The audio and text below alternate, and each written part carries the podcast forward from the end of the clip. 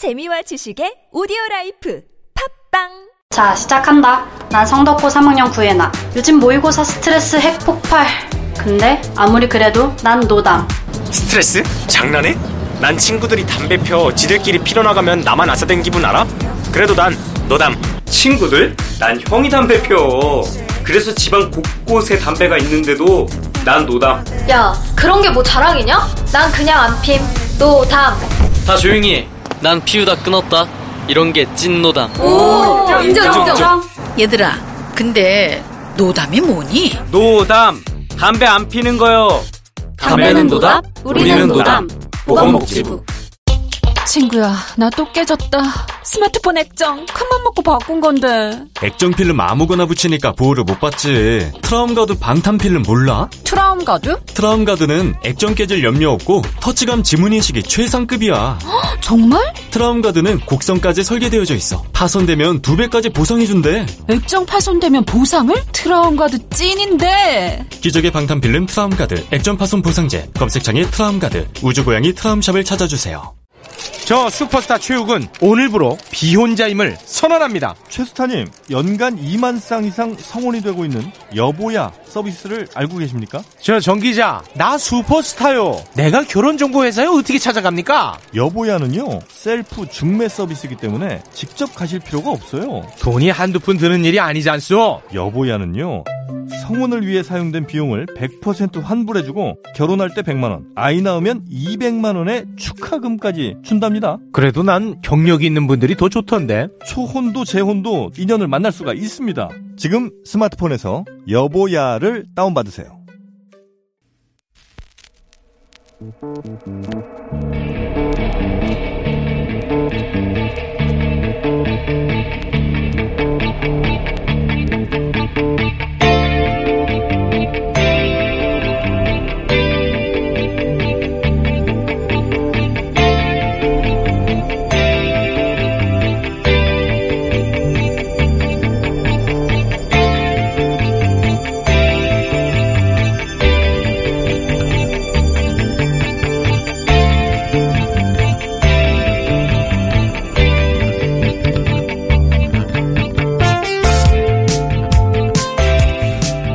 한민국 민법 3조는 사람은 살아있는 동안에만 권리와 의무를 갖는다고 적고 있습니다. 빈손으로 왔다 빈손으로 가는 것이 삶이라는 진리를 법률도 인정한 것이죠. 사실 3일장이 됐던 5일장이 됐든 이미 떠나버린 망자에게 무슨 큰 차이가 있겠습니까? 그를 기억하는 살아있는 사람들을 위한 그런 절차지요. 물론 추모하는 방식에 대해 다른 생각을 할 수는 있을 겁니다. 하지만 그 자체로 특별한 명예를 부여하는 일도 아니고 근거를 갖춰 치러지는 절차라면 다툼은 잠시 접어들 수 있지 않을까요? 이 세상 그 누구도 피할 수 없는 죽음에 대한 겸허함으로 말입니다. 7월 13일 비가 많이 내리는 월요일 아침 양지열 생각입니다.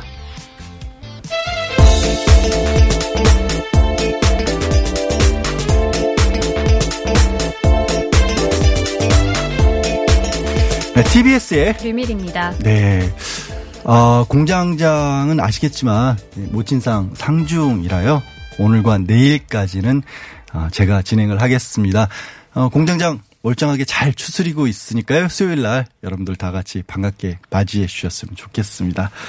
아유 이게 참 음, 슬픈 소식들이 참 많아요. 네, 많은데 어, 오늘 어, 고 박원순 서울시장 연결식 잠시 후부터 치러지죠? 네, 그렇습니다. 발의는 7시 반이고 이제 연결식은 8시 반부터 진행이 되는데요. 온라인으로 개최가 됩니다. 아무래도 네. 코로나 때문에 방역 문제가 있기 때문에 제한된 인원만 참석하고 이렇게 온라인으로 생중계되는 건데요. 음. 연결식 이후에는 서울 추모공원으로 이동해서 화장을 하고 그리고 어, 고향 경남 창녕으로 이동을 하는 그런 동선으로 이어져 있습니다. 네. 연결식은 TBS랑 또 서울시 유튜브 채널을 통해서 생중계가 되고요. 현장 소식은 어, 지금 이 곧 시작되는 대로 TBS 국윤진 기자가 전해줄 예정입니다. 네. 뭐 온라인 개최를 하고 사람들이 많이 모이지도 않고 어, 특별하게 무슨 큰 행사처럼 치러지는 그런 연결식은 네. 아닌 거네요. 그러면 뭐 국립묘지로 가신다거나 이런 것도 아니고. 네, 알겠습니다.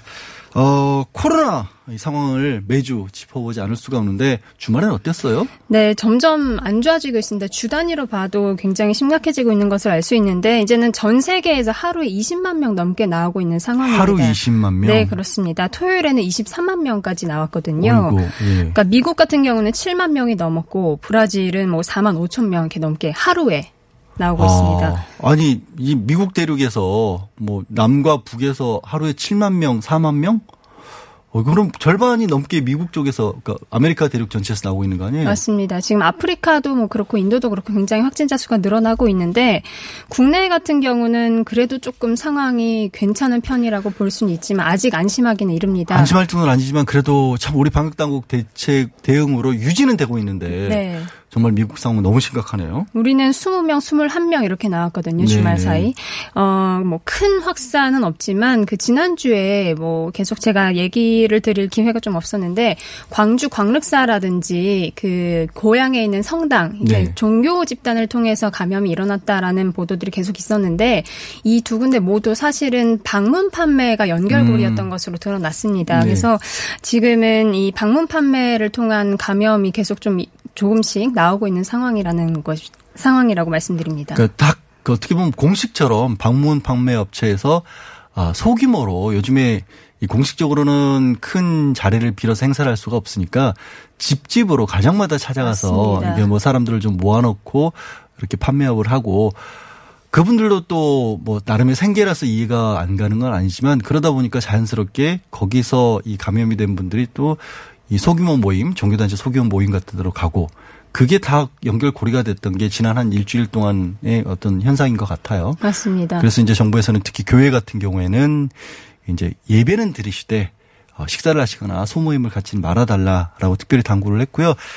방역 당국에서는 다섯 명 이상은 뭐 가정 내 모임이라도 다섯 명 넘어가는 모임은 좀 자제해 달라. 두세 명 정도가 모였을 때는 감염이 되면 경로를 추적할 수가 있는데 그걸 넘어가면 그 추적이 어렵고 그만큼 이 예방이라든가 아니면 확산 방지도 어렵다라고 당부를 좀 하더라고요. 네, 그러니까 우리나라에서 이게 확산세가 조금 주춤하면서 뭐 한때는 확진자가 0명까지 나온 적이 네네네. 있었잖아요. 하지만 어, 이 바이러스에 대해서 WHO가 박멸할 수 있는 가능성은 매우 낮다라고 지금 판단을 하고 있습니다. 그리고 지금 박능우 중앙대, 중앙재난안전대책본부 1차장도 우리나라의 케이스를 이제 분석해 본 결과 항체를 가진 사람이 거의 없다고 봐야 한다.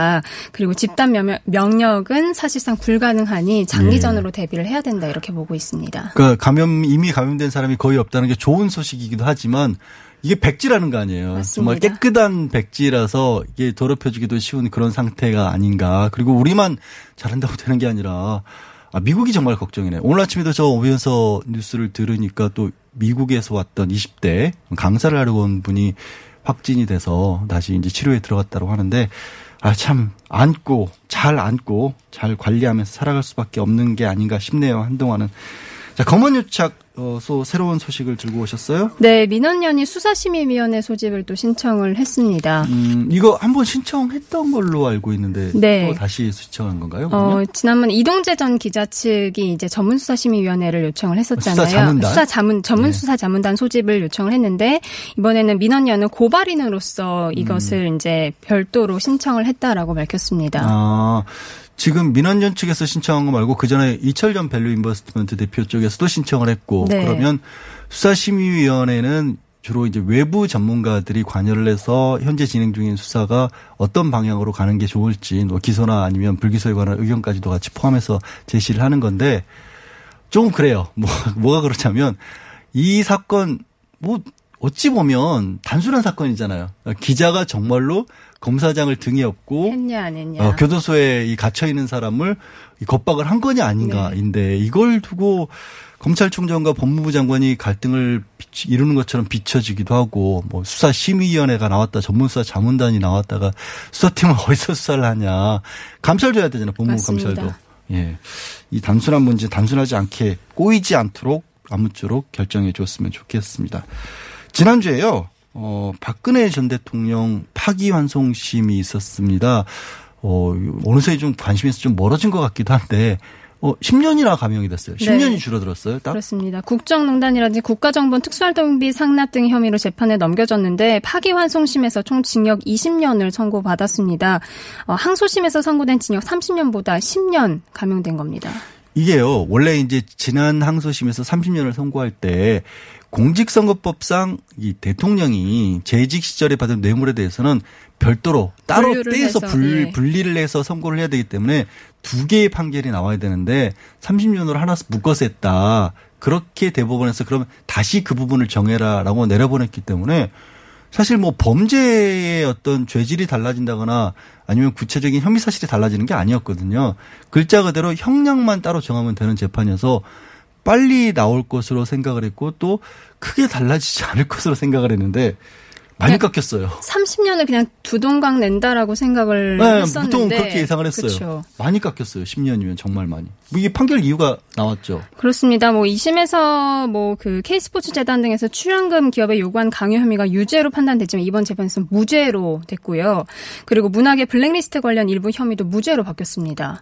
그러니까 뭐 여기에 또 개인적으로 취득한 이득액이 별로 없다라는 판단 하나 그리고 형 집행이 끝날 시점에 나이 등을 고려를 했다라고 밝혔습니다. 지금 나이가 68세, 68세, 20년이면 88세, 그러니까 뭐 30년이면 98세 이런 거를 계산을 했다.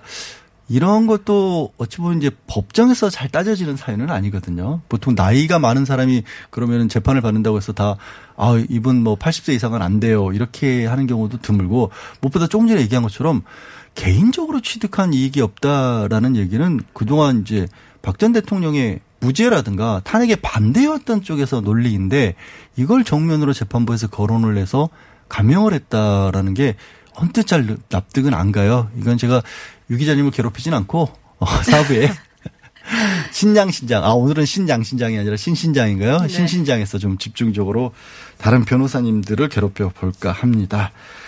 그리고요 이재용 삼성전자 부회장 이 경영권 승계 의혹 이 부분 검찰에서 아직 기소 안 했는데 이거 곧 처리됩니까? 네, 그렇습니다. 이 어, 지난달 수사심의위원회에서 불기소 권고가 나오긴 했죠. 근데 기소 대상이라든지 범위에 대해서 고심 중이라고 지금 전해지고 있습니다.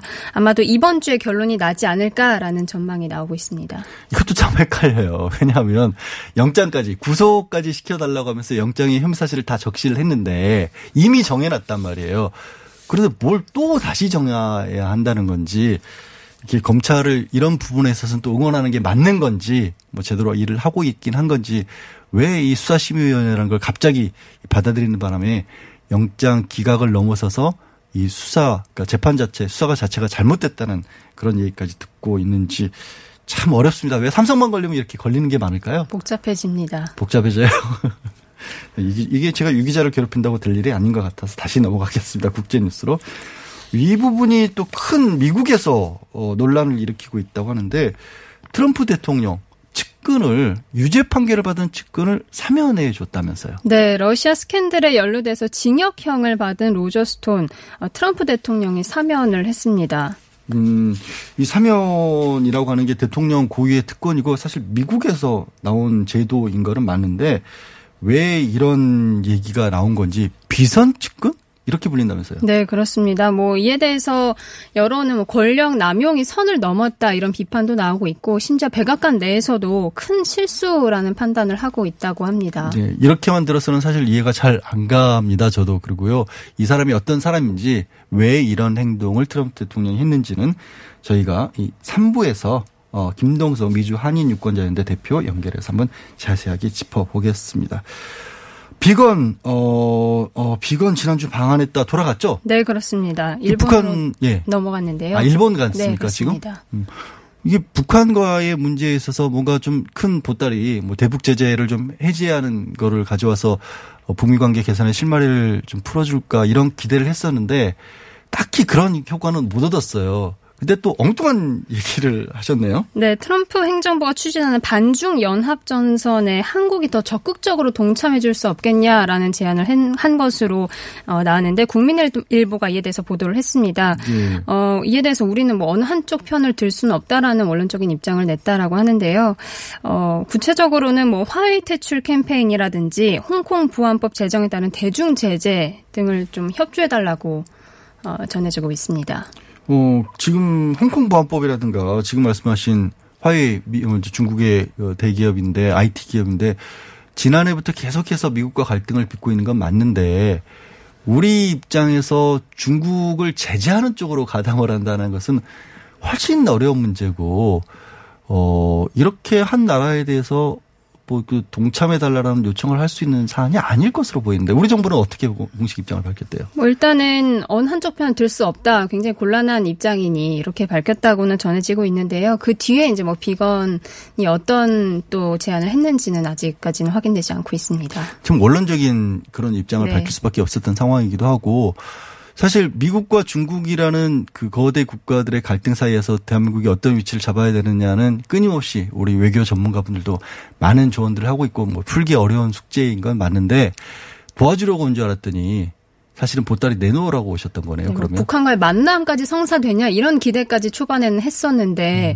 사실 뭐 북한과의 얘기가 얼마나 비중을 크게 좀 차지했는지도 의문이고 음. 이런 또 자기들 좀 도와달라라는 얘기까지 나왔다고 하니까요. 걱정스러운 게 이런 상황이면 북한에서는 사실 원론적으로 뭐 김정은 부부장까지 나서서 이 미국과 다시 마주 앉을 일이 없다 이렇게 밝혔던 게 11월 대선에서 그냥 들러리 역할을 못 하겠다는 거고 11월 대선이 뭔가 정해지지 않으면 북한 입장에서 봤었을 때도 미국을 통해서 얻을 수 있는 게 없다라는 그런 얘기를 내놨던 건데 뭐 결론적으로 비건이 대표가 이런 식으로 반응을 하고 갔다면 북한의 입장이 어찌 보면 뭐 정당할 수도 있는 그런 상황이 되는 거잖아요. 그렇죠. 뭐 새로운 카드가 나오지 않는 이상 북한 입장에서는 더 이제 공식적으로 좀 긍정적인 반응을 내긴 힘든 상황이라는 관측도 나오고 있습니다. 결국 이 박지원 국정원 신임 국정원장 그리고 이인영 신임 통일부 장관이라는 정치인 카드가 우리 정세현 전 장관의 분석처럼 어떤 묘수가 될 수 있을지 그렇다 하더라도 또 우리는 우리의 길을 찾아야 할 테니까요. 네, 알겠습니다. 어, 오늘 이알류는 여기까지 마쳐야겠네요. 지금까지 TBS의 류밀이었습니다. 홍대리, 오늘 차 안 가지고 왔네? 음, 서울시 승용차 마일리지로 갈아탔거든. 승용차 마일리지? 서울시에서 자동차 운행 거리를 줄이면 포인트를 주는데 현금처럼 써도 되고 영화 보거나 책도 사고 자동차세 같은 세금 내는 데도 사용할 수 있다고. 오, 운행 거리를 줄인 만큼 돈이 되는 거네. 김 대리도 얼른 가입해. 2020년 7월 9일부터 서울시 승용차 유일제 혜택이 종료되고 승용차 마일리지 제도로 운영됩니다. 미세먼지와 온실가스도 줄이고 혜택도 받는 서울시 승용차 마일리지에 많은 참여 바랍니다. 자세한 사항은 120 다산 콜센터로 문의하세요. 이 캠페인은 서울특별시가 함께합니다.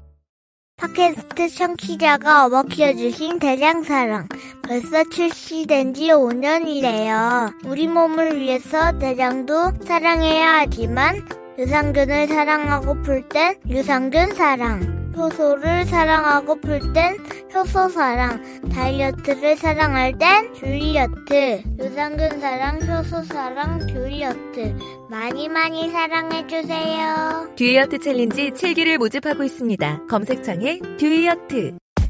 오빠 아셨어요? 코어업이 면역력에도 좋은 거. 세상에. 그래서 코업이 또 완판됐구나. 코어업은 정상적인 면역 기능에 필요한 아연 그리고 페루산 마카에 멀티비타민까지 들어있잖아요. 언니도 알죠? 알지. 하루 900원도 안 되는데 다 챙겨주잖아. 역시 재구매하는 이유가 있어. 면역력과 활력을 한 번에. 완판 기념 통큰 이벤트는 계속됩니다. 검색창에 코어업 검색해주세요. 긁지 말고 뿌리세요 글루타셀 아직도 무작정 긁고 계신가요? 땀이 나고 민감해지면 신속한 피부 진정이 필요합니다. 이럴 때 긁지 말고 글루타셀을 뿌려보세요. 인터넷 검색창에서 리얼한 후기를 확인하시고 특허받은 글루타셀 스프레이를 만나보세요. 전국에 있는 글루타셀 취급 약국에서 구매하실 수 있습니다. 긁지 말고 뿌리세요 글루타셀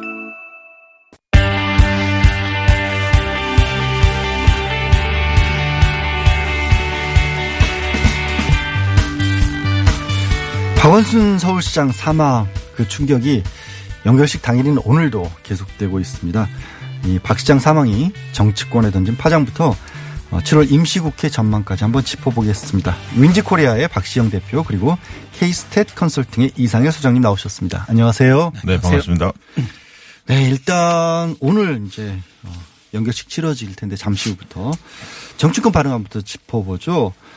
어, 이, 이 보통은 연결식을 놓고는 그렇게 좀 다툼이지 않는 편인데 박 시장의 죽음을 둘러싸은 정치권이 꽤 시끄럽네요.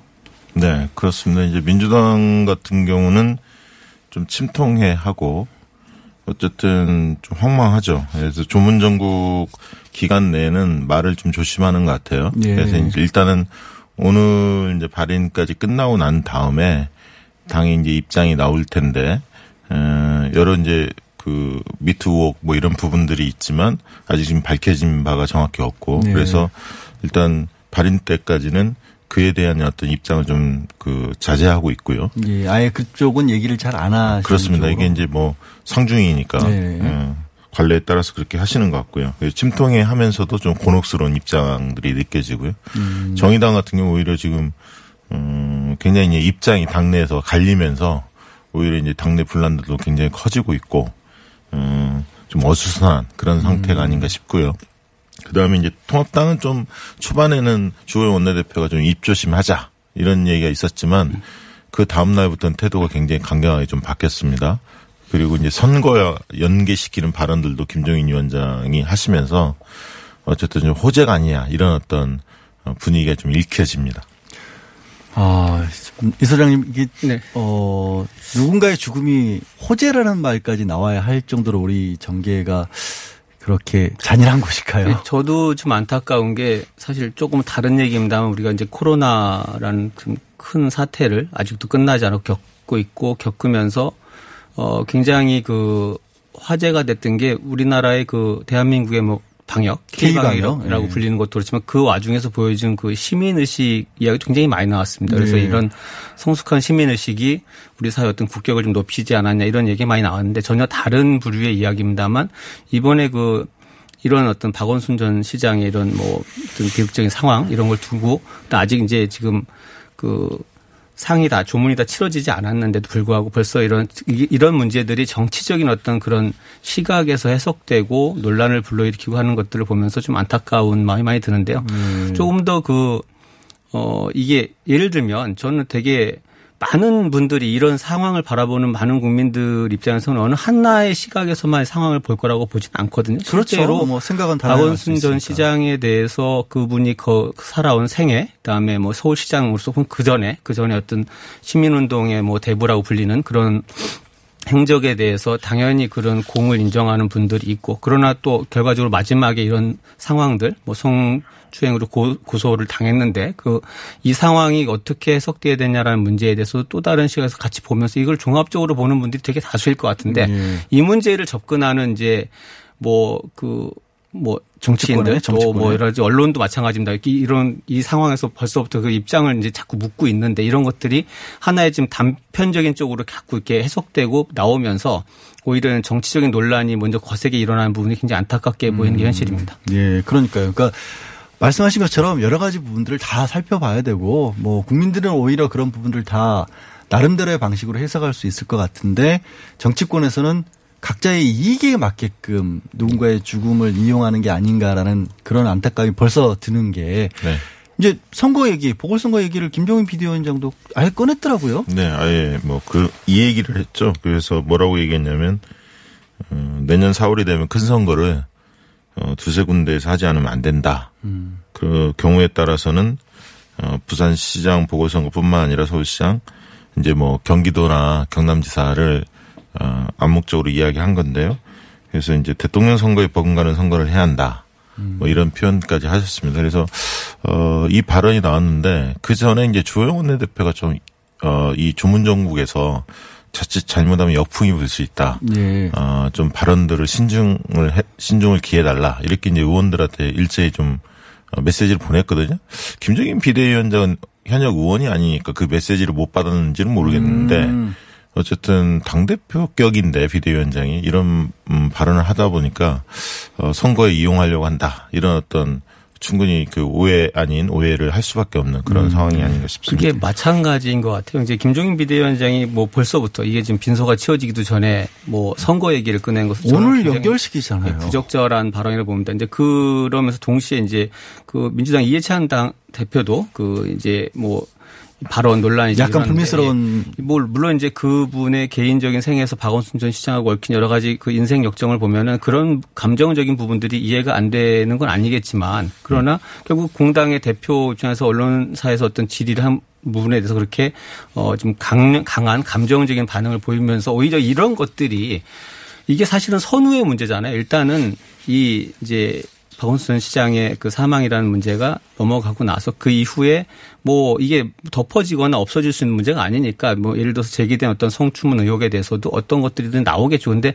이런 부분들을 선후의 문제로 차근차근 설명할 수도 있을 텐데 마치 민주당에서는 이 문제는 닫아놓겠다라는 그런 시그널처럼 이렇게 들리면서 이게 뭐 이런 아. 말들을 듣는 분이나 이거를 예. 상대방에서 받아들인 쪽이나 똑같이 한쪽은 이것을 마치 어 민주당의 뭐 차기 뭐 대권 잠룡 그리고 뭐 강력한 서울시장이 부재하면서 선거라는 종국으로 이어지는 것처럼 바라보는 것도 문제지만 음. 당장 뭐 이게 내일 뭐 다시 시작될 문제임에도 불구하고 마치 이 문제는 전혀 언급하면 안 된다는 금기처럼 이렇게 받아들여지면서 민주당에서 음. 이 문제를 어, 단순하게 그냥 그, 뭐, 뭐, 시민운동, 민주화운동, 서울시장을 지낸 분이 비극적으로 사망한 사건으로만 바라보는 게 아니냐라는 시각을 불러일으킨 것도 사실인 것 같습니다. 음, 균형을 좀 잡되 네. 다만 저는 아까 말씀드린 것처럼 어, 조금만 접어뒀다가 했으면 어떨까 싶은 생각이 듭니다. 아까 잠깐 박 대표님 얘기를 하셨지만 정의당 내부가 굉장히 시끄럽다면서요? 그렇습니다. 이제 정의당의 유호정 의원하고 장혜영 의원, 초선 의원들이죠. 네. 젊, 상대적으로 20, 30대 젊은 의원들인데 이분들이 이제 그 어, 피해자 아, 그 부분이 아직 사실로 정확히 드러나지는 않지만 음. 고소가 접수 일단은 피해를 주장하는 쪽이라고 네, 얘기하겠죠. 쪽에, 어, 그쪽의 입장들을 좀 옹호하면서 조문을 가지 않겠다 이렇게 음. 이야기를 했고요.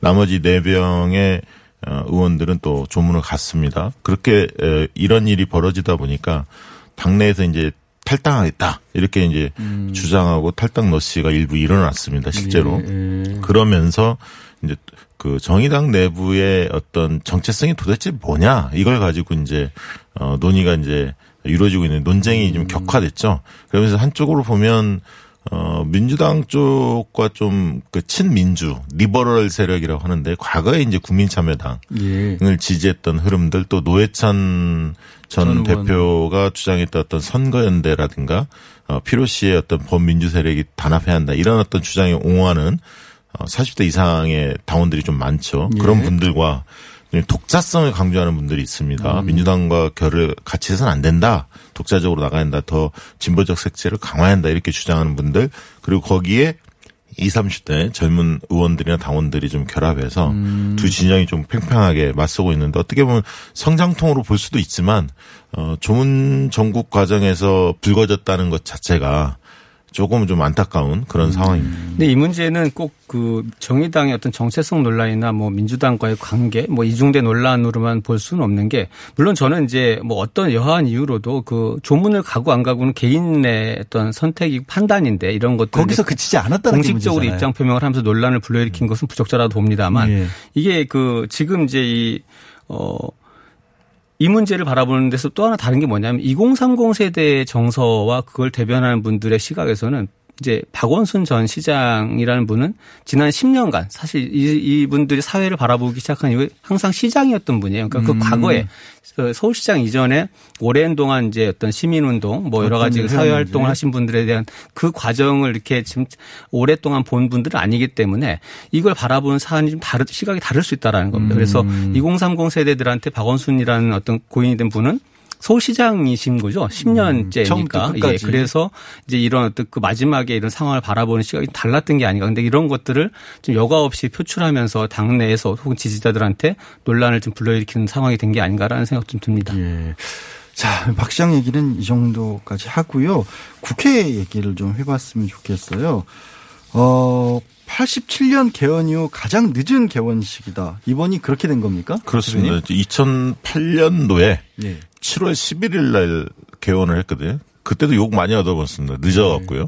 근데 지금 11일이 지났잖아요. 오늘이 13, 벌써 13일 아닙니까? 그래서 더 늦네요. 그렇습니다. 이제 민주당 쪽에서는 이제 7월 15일 날 개원식을 하자 본회의를 열어서 개원식이라 하면 보통 이제 국회의원들이 선서도 하고요. 예. 대통령을 모시고 어, 연설을 듣습니다. 예. 개원 연설을 듣는데 실질적으로 이제 여야가 같이 자리를 앉, 앉아 있을 때 그게 이제 모양새가 나는 거거든요. 예를 들면 반쪽짜리 국회가 열리면 어, 특정 정당이 참여하지 않았을 때, 야당이 참여하지 않았을 때 대통령이 연설하는 모양새가 좋지 않지 않습니까? 예. 그렇기 때문에 이제 청와대도 그런 모양새를 당연히 갖기를 바라는 거고요. 민주당도 그런 입장이고. 그런데 지금 통합당 입장에서는 어, 지금 국회가 정상적이지 않다. 비정상적이다. 이런 모습을 좀 부각을 시키는 모양이에요. 그래서 등원은 했지만 실제로 국회 일정에 대, 대해서는 전혀 지금 협조하고 있지 않습니다. 음. 그래서 이제 국회 부의장직도 안 맡겠다. 뭐 이렇게 지금 나서고 있죠.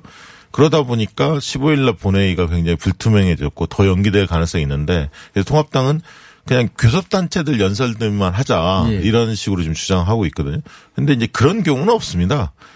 선서도 하고 대통령 연설을 두고 네. 절차적으로 밟아 나가는데 지금 안타까운 건 제가 볼 땐 그렇습니다. 그 부동산 문제나 여러 문제들이 많이 불거지고 있는데 음. 통합당 입장에서는 국회 내에서 이슈화하기 굉장히 좋은 것들이 많이 쏟아지고 있거든요. 오히려 야권에 유리한 정국이잖아요. 그렇습니다. 근데 밖에 장애 투쟁할 것도 아닌데 음. 그렇다면 국회 일정에 협조하면서 본인들의 목소리를 내는 게 더 유리할 텐데 어 조금 음 그런 부분에서 여전히 좀 감정적으로 나가고 있는 게 아닌가 싶습니다. 소장님, 여대- 뭐가 그렇게 야당에서는 뭐가 그렇게 비정상적이고 정상적인 개원식을 할 수 없을 정도의 상황이라고 주장하는 게 뭐 왜 그런 거예요? 사실 역대에서 항상 그 이제 보통 국회가 우리나라 국회는 이제 여소야대 상황이 항상 많았습니다. 많았었는데 네. 이제 드물게 여대 야소가 되는 상황이 있습니다. 여, 여, 여 당 여권이 이제 다수당이 되는 경우 때마다 불거진 문제가 사실 법사위원장 음, 자리를 예, 누가 예. 차지할 거냐. 그동안 관례적으로 소수를 하더라도 야당이 법사위원장을 하는 게 이제 그동안 뭐 관례처럼 되어 왔습니다. 이번에 이제 이게 깨졌는데요.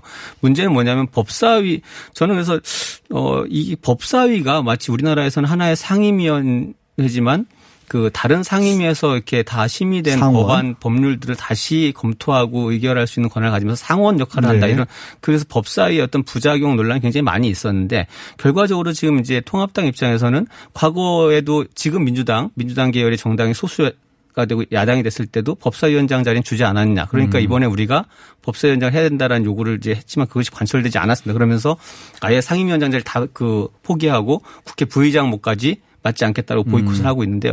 물론 이제 이런 부분들이 과거에 관행이 그랬으니까 야당이 법사위원장 하는 게 맞지 않냐라는 논쟁도 있겠습니다만 법사위원회라는 것이 과연 정상적으로 국회의 한 그 소관 역할에 그치는 어떤 그런 사- 그런 부분이 아니라 그- 그동안 만약에 문제가 많이, 많이 되어 왔다면 이런 부분들은 사실 고쳐져야 되는 거잖아요. 그리고 어 물론 이제 어 민주당 입장에서도 뭐 그동안 사실 여러 가지 이제 협상 카드를 내밀었습니다만 어 이 문제를 이제 지금 자- 제대로 풀어내지 못한 부분 책임은 있는데 통합당이 이 부분- 이 부분에 대해서는 좀 명확하게 입장을 세워야 되는 게 아닌가. 그리고 어 이게 국회라는 공간은 결과적으로 어떻게 의석 분포가 됐든 국민들이 정해준 어떤 민의에 의해서 구성된 국회고 국회라는 공간 속에서 일을 하도록 되어 있잖아요. 근데 이것을 계속 이렇게 뭐 지연하거나 이런다고 해서 그 뜻이 관철되거나 뭔가 효율적인 답을 낼 수는 없는 거거든요. 그렇다라고 하면 오히려 지금 통합당의 입장에서는 국회라는 열린 공간 안에서 정말 새로워진 모습을 보여줘야 될 때인데 지금 비대위 체제를 꾸리고 나서도 이 문제에 대해서만큼은 김종인 위원장도 별다른 답을 내놓지 못하고 있어요. 오히려 강경한 입장인 것 같아요. 아니. 아직도 국회 문은 열긴 하되 들어가서 일은 제대로 할 수 있는 상황이 아니다는 얘기만 반복하고 아니 있으면 실제로 이제 상임위 쪽에 그 흐르는 분위기를 감지해 보면 예. 전해 들어 보면 통합당에서 상임위원장 7석짜리 있지 않습니까? 그 그것- 논란이 있었잖아요. 예. 근데 실제로 의원들은 그 굉장히 탐을 많이 낸다는 받아야 거예요. 한다는 거죠. 삼성 의원들 사실. 같은 경우에는. 그래서 민주당의 상임위원장 그 7석에 배정된 분들이 어떤 회의 진행을 하면 음. 뭐 그게 예를 들면 방망이 두드리는 거에 대해서 굉장히 그 싫어하고 그런 거에 대해서 민감해 한다는 겁니다. 그러니까 결국은 이제 정기국회 앞두고 9시월 앞두고 상임위원장이 굉장히 이제 빛이 나는 자리인데 예. 그 전에 이제 통합당에서 민주당의 이제 어떻게 보면 제안을 받을 가능성이 저는 크다고 보는데 다만 지금 한 달 정도는 좀 더 신경전을 좀 버리면서 그렇게 이 받으려고 하는 게 부분은 아닌가 사실은 박시영 대표님이 그전에는 이보다 더 빨리 정리가 될 거라고 얘기를 했었던 것 같은데 오늘 참 두 분 말씀을 더 들었으면 좋겠는데 예, 이 시간이 네. 허락을 하지 않을 것 같습니다. 이 공수처 문제도 있고 인사청문회도 있고 국회 정상적으로 빨리 좀 움직여 줬으면 좋겠습니다. 오늘 박주, 아, 박시영 대표님 그리고 어, 이상일 소장님 두 분 말씀 여기까지 듣겠습니다. 고맙습니다. 감사합니다. 감사합니다.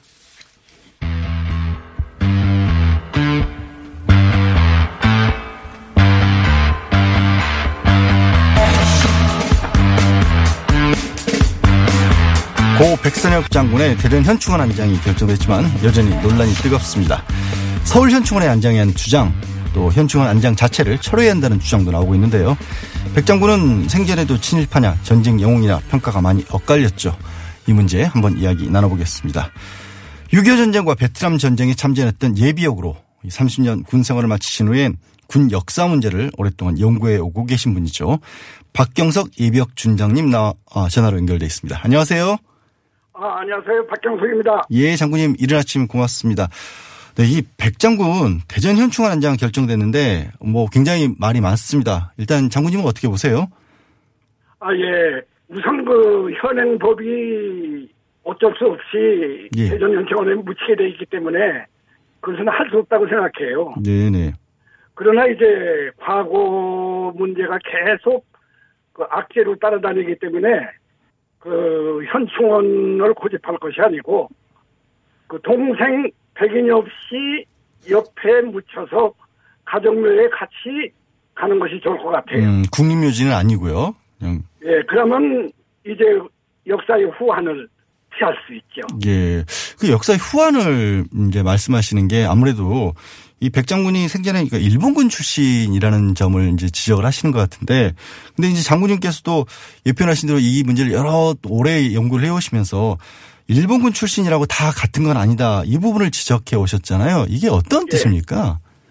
아, 일본군 출신이 6.25 전쟁에서 많은 공로를 세웠어요. 예, 예. 그6.25 전쟁에서 그 공로를 세운 주력이 일본군 출신이에요. 네. 그때는 어쩔 수가 없었으니까요. 네. 그 일본군 출신 중에서도 이제 일반적으로 예민한 부서에 근무하지 않았다면은 문제가 안 되고 음. 또 스스로 이제 일본 군대 시절을 갖다가 방송하는 그런 그 장군들이 계셨어요. 예, 예. 그래 그분들은 아주 끝까지 자존심을 지키고 대한민국을 위해서 싸웠죠. 음. 그래서 6.25의 4대 영웅 속에 들어가는 육사단장 김정호 대령은 역시 일본군 출신이었어요. 예. 그러면 지금 말씀하신 거에 비춰보면 그, 그 백산엽 장군은 뭐가 다른 거예요? 그 지금 말씀하신 김정호 장군이랑 비교하셨는데. 예, 백선엽 장군은 불행하게도 간도 특설대에 근무했습니다. 이 간도 특설대라는 것이 일본 공국주의가 연변에 있는 이 조선 독립군이라든가 조선 독립운동가를 소탕하기 위해서 만든 특별 조직이에요. 그 간도 특설대 규모는 크지 않아요. 1000명 이내이기 때문에 보병 대대 수준이에요. 아, 보병 한 개 대대 정도 수준이라는 한개 거죠. 대대 네. 수준밖에 안 되는데 거기에 부대장은 일본 군이죠. 음. 참모장도 일본 군이고. 그러나 실제 그 밑에 소대장과 소대원 그리고 모든 부서는 조선인이에요. 아, 그랬군요. 거기에 이제 그 백선엽 소위 중위가 근무를 했는데 해방 후에 이제 그 박정희 정권 밑에서 있을 때 일본을 아주 불이 나게 드나들으면서 일본에서 이제 강연을 하고 기자회견을 하고 해고록을 내고 하는 동안에 간도 특설대 문제를 부각시켰어요. 아, 지금 백 장군 본인이 스스로 간도 특공대에서 근무했다는 것을 그렇게 얘기를 하고 다녔다는 겁니까? 아, 그럼요. 예. 그리고 일본 사람들 앞에서 어, 할 수 없이 동포를 죽여야 되는 거지만은 그때는 임무 완수를 위해서 명예롭게 임무를 수행했다고 이제 녹음까지 한 것을 제가 입수를 했어요. 그 독립군을 학대한 걸, 박해한 걸 가지고 그거를 명예롭다라고 표현을 했단 말이에요? 그래요. 예. 그 일본 사람한테 큰 호응을 받았죠. 아, 그런 일이. 일본 사람들이 굉장히 백선엽 장군을 갖다가 영웅으로 축해 세우고 있어요. 이제 해고록이 볼 것 같으면은 백선엽 장군 직접 쓴 해고록에도 조선 사람으로서 조선인을 죽였다는 것에 대해서 확실히 기록을 했고 예, 예. 그리고 어쩔 수 없었다는 얘기를 했고 예. 또 조선 사람을 죽였다고 해서 독립이 늦어진 것도 아니고 음. 내가 조선 사람을 안 죽이고 일본 사람과 싸웠다고 해서 독립이 빨라지는 것도 아니기 때문에 어쩔 수 없는 일이다. 그러나 그때는 임무완수로 해서 수행했다. 아니 그러면 해고록이 기록이 돼 있어요. 예, 고 백 장군에 따르면은 우리 그 임시정부에서 독립운동을 위해서 싸웠던 많은 분들의 희생은 의미 없는 것처럼 그렇게 쓰신 거 아니에요? 예. 그러니까 백선엽 자신이 이제 그 조선 독립군을 소탕한 것을 오히려 영광스럽게 생각하는 이야기를 일본에서 했죠. 예. 그게 문제가 돼요. 모든 기록이 하나둘이 아니고 예. 해고록을 비롯해서 많은 효소, 기자회견, 연설 여기에 그대로 남아 있어요. 이런 부분들을 이 박 장군님께서 처음 지적하신 건 아니죠? 애당초 처음 지적한 게 아니고 제가 이제 간도 특설대가 있는지 없는지 제가 어떻게 알겠어요. 예, 예. 근데 일본군 출신 중에서도 애국적인 생각을 갖는 장군들이 많았어요. 우리의 일본군 출신들 중에서요. 예. 그렇죠. 우리 장군 출신 중에서도 이제 일본군 출신이지만은 애국심을 갖고 간도 특설대만은 안 되겠다 하고 지적해준 사람이 있어요. 음. 예, 이영근 장군이라든가 이한림 장군이라든가 전부 다 일본 군대 출신이지만은 내가 그분들의 해고록을 감수하면서 그분으로부터 들었죠. 예. 우리가 일본 군대 생활을 어쩔 수 없이 했지만은 간도 특설대만은 용서받을 수 없다. 아, 독립군을 간도 직접 특설대에서 한번 조사하라. 아. 그 이야기를 듣고 내가 아 그러면 나도 이제 기왕에 연구하는 김에 확실히 연구해야 되겠다 해서 일본도 가고 만주도 가고 음. 양쪽에 댕기면서 확실한 근거를 수집했죠. 예. 지금 장군님 그렇게 수집한 자료들은 다 우리 국가보훈처나 관련 기관들에 다 제출을 하신 거죠? 백선엽 명예원수 추대 때 하려고 하는 이명박 정부 국방부서에 제출을 했죠. 아, 그때, 그때 과거에 그래서 제출하셨다. 이제 그 명예원수 추천이 좌절됐죠. 아, 한 번 어떻게 보면은 그 명예로운 자리를 그 얻는 거를 막으셨던 건데 그런데요. 또 일각에서는 그런 얘기들 하지 않습니까? 어쨌든 그런 간도 특공대라는 과거가 있다고 할지라도 6.25 전쟁에서 세웠던 이 정과가 있기 때문에 공과가 있기 때문에 그래서 전쟁 영웅인 것만은 사실 아니냐. 또 이런 부분을 지적을 하세요. 예, 맞습니다. 예. 6.25 전쟁에 공로가 있는 것은 틀림없어요. 네. 그분이 이제 6.25 전쟁 때 에, 사단장을 했고 계속적으로 일군 단장을 했고 전투장에서 있었죠. 네. 그래서 그분이 훌륭한 업적이 있는 것을 부인할 수가 없어요. 음. 그러나 문제는 예. 4대 영웅이다 뭐다 해서 대표적 영웅의 관열에는 오르지 못한다는 분명한 사실이 있어요. 지금은 4대 영웅으로 불리고 있는데요. 아니에요. 그게 잘못됐어요. 예. 1983년도에 정부와 국방부와 육군본부에서 우리가 4대 영웅을 발표했는데 첫째 한강 방어를 통해서 3일간의 시간 여유를 얻어가지고 인민군 남침을 저지에 성공한 그 김홍일 장군. 네. 그게 일본이었어요. 어. 다음에는 일본군 출신이지만은 춘천의 육사단장 김정호 대령이 예. 아주 철저하게 방어를 해서 인민군 남진을 사흘간 저지했어요. 음. 아니, 그럼 백장군은 어디서 나온 거예요? 그래서 이제 어떻게 됐는가 하면은 그 춘천 인민군 전략이 춘천을 돌파해서 수원을 향하고 다음에 이제 그 서부전선을 돌파해서 서울로 향해서 수원 이북에서 국군을 개멸, 개멸시키려고 한 거예요. 예, 예. 기본 계획이에요. 예. 그런데 이명근이 남침을 계속 하려고 하도 두 가지 문제에 봉착했어요. 하나는 춘천에서 김정호 대령이 아주 선방을 하니까 남진이 저지됐죠. 음. 다음에 한강방어에서 저지됐죠. 예.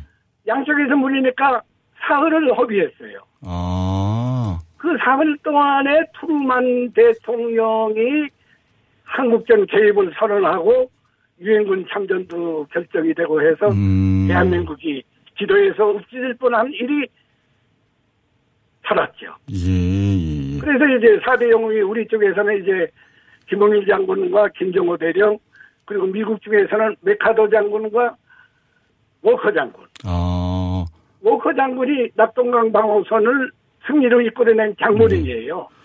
어, 그러면 백 장군이 이들 중에 대표로 꼽힌 건 아니네요, 사실. 그렇죠. 그게 과장이에요. 아, 예. 본인이 너무 명예욕이 벅 차올라가지고 예. 아주 다부동 전투만이 대한민국을 구출한 것처럼 알려져서 대한민국을 구한 것은 다부동 전투의 백선엽 장군이다 이렇게 정서로 돼 있는데 예. 터무니없는 이야기예요. 아, 그럼 그 부분부터 좀 바로 잡아야겠네요. 이 역사를 바로 그래서 세우기 위해서. 바로 잡고 있어요. 아, 낙동강 전선이 240km예요. 네. 240km에서 한국군 5개 사단, 예. 미군 3개 사단, 8개 사단이 선방을 했죠. 아, 백선엽 장군은 8분의 1이 지나지 않아요.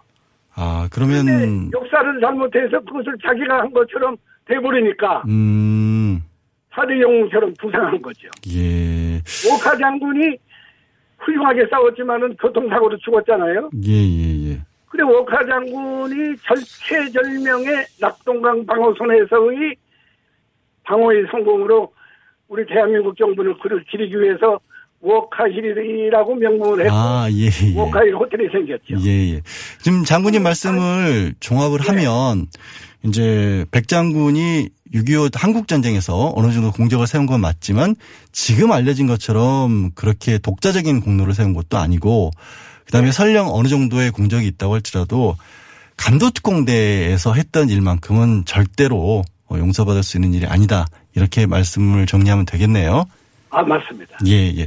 어, 예. 오랫동안 이제 건강하게 이 계시면서 우리 그 한국전쟁에 관한 참 역사를 좀 국민들에게 알리는 데 도움을 주셨으면 좋겠습니다. 오늘 말씀 고맙습니다. 고맙습니다. 네. 지금까지 박경석 예비역 준장이었습니다. 저는 잠시 후 3부에서 뵙겠습니다.